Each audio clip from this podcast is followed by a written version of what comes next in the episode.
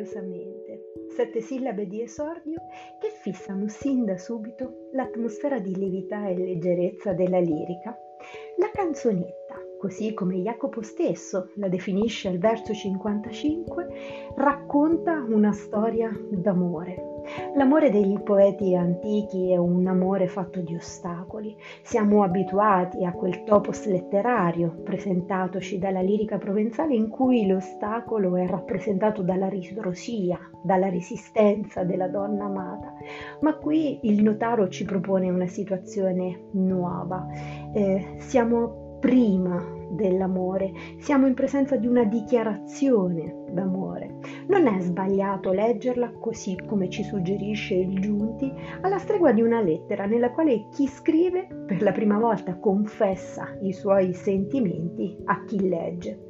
Ipotesi peraltro confermata dal congedo, in cui l'autore, utilizzando una perifrasi, si firma cosa rarissima nella poesia italiana antica, che trova nella lirica provenzale un unico precedente, quello rappresentato da Arnaud Daniel.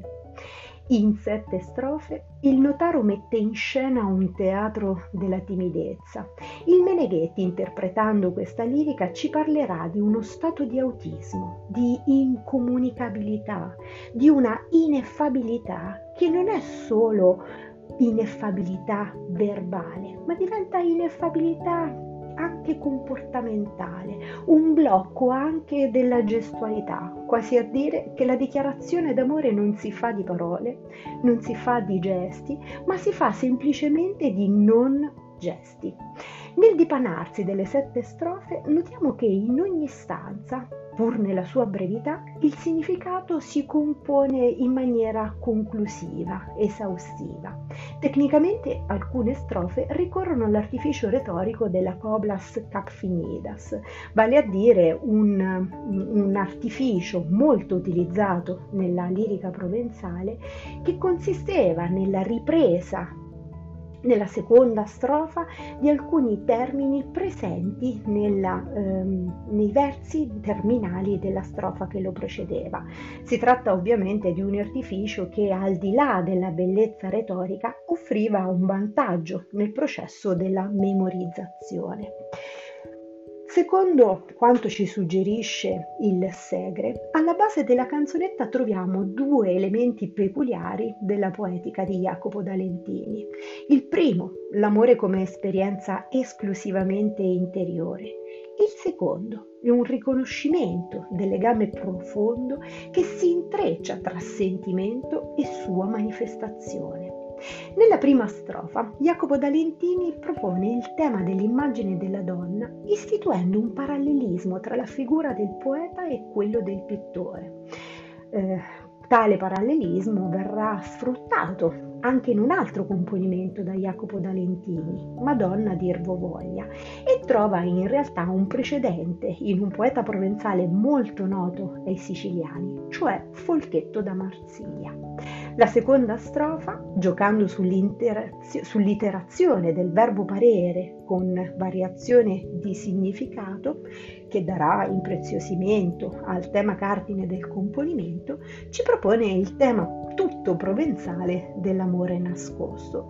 Qui compaiono alcuni gallicismi come co o com che vengono utilizzati al posto del toscano come sono voci sostanzialmente che derivano dall'antico provenzale. Accanto ai gallicismi troviamo invece una forma tipicamente meridionale, quella rappresentata da K, corrispondente al, al toscano che. Al centro del componimento, vale a dire nella terza, nella quarta e nella quinta strofa, il notaro illustra tre possibili atteggiamenti del poeta, tutti in qualche modo fonte di sofferenza. Nella terza strofa la contemplazione interiore sembia- delle sembianze dell'amata si arricchisce di un paragone che accosta il sentimento amoroso a quello religioso, collocando dunque la donna amata nella sfera ultraterrena, tratto che poi avremo modo di notare sarà molto caro allo stil nuovo. In realtà anche l'amore provenzale aveva l'abitudine di leggere il tema amoroso profano con gli occhi dell'amore mistico. La terza strofa si fa di un tono più narrativo che va a sostituire il tono lirico delle prime strofe iniziali. Torna anche nella terza strofa il tema dell'immagine dipinta, che qui però si eleva a grado di icona sacra. Unica particolarità linguistica fornitaci dalla terza strofa è il ricorrere ad un sicilianismo, vio al posto di vedo. La quarta strofa ci propone un secondo atteggiamento, quello di una dolorosa impossibilità di dimostrare il proprio sentimento. E su questa dolorosa impossibilità si innesta una metafora dal sapore antico. Ovidio, nel quarto libro delle Metamorfosi, ci parlerà del fuoco amoroso, dicendo che quanto più viene coperto, tanto più brucia il fuoco. Ma il parallelismo tra l'amore e il fuoco che brucia è in realtà presente anche nel già citato Folchetto da Marsiglia. La quinta strofa potrebbe essere letta alla stregua dell'apoteosi dello sguardo furtivo, di quello sguardo fatto di finta indifferenza, di quello sguardo non ripetuto. Sospiri, singhiozzi, straniamento saranno motivi propostici dal notaro, ma largamente apprezzati dagli stilnovisti. Nella, ter- nella sesta strofa l'autore si rivolge direttamente alla donna. Lo fa utilizzando maggiori sicilianismi come zo, come linga, come vedite. E ancora nella settima strofa il poeta parla, ma questa volta parla al suo componimento, un procedimento che diventerà poi usuale presso gli stilnovisti.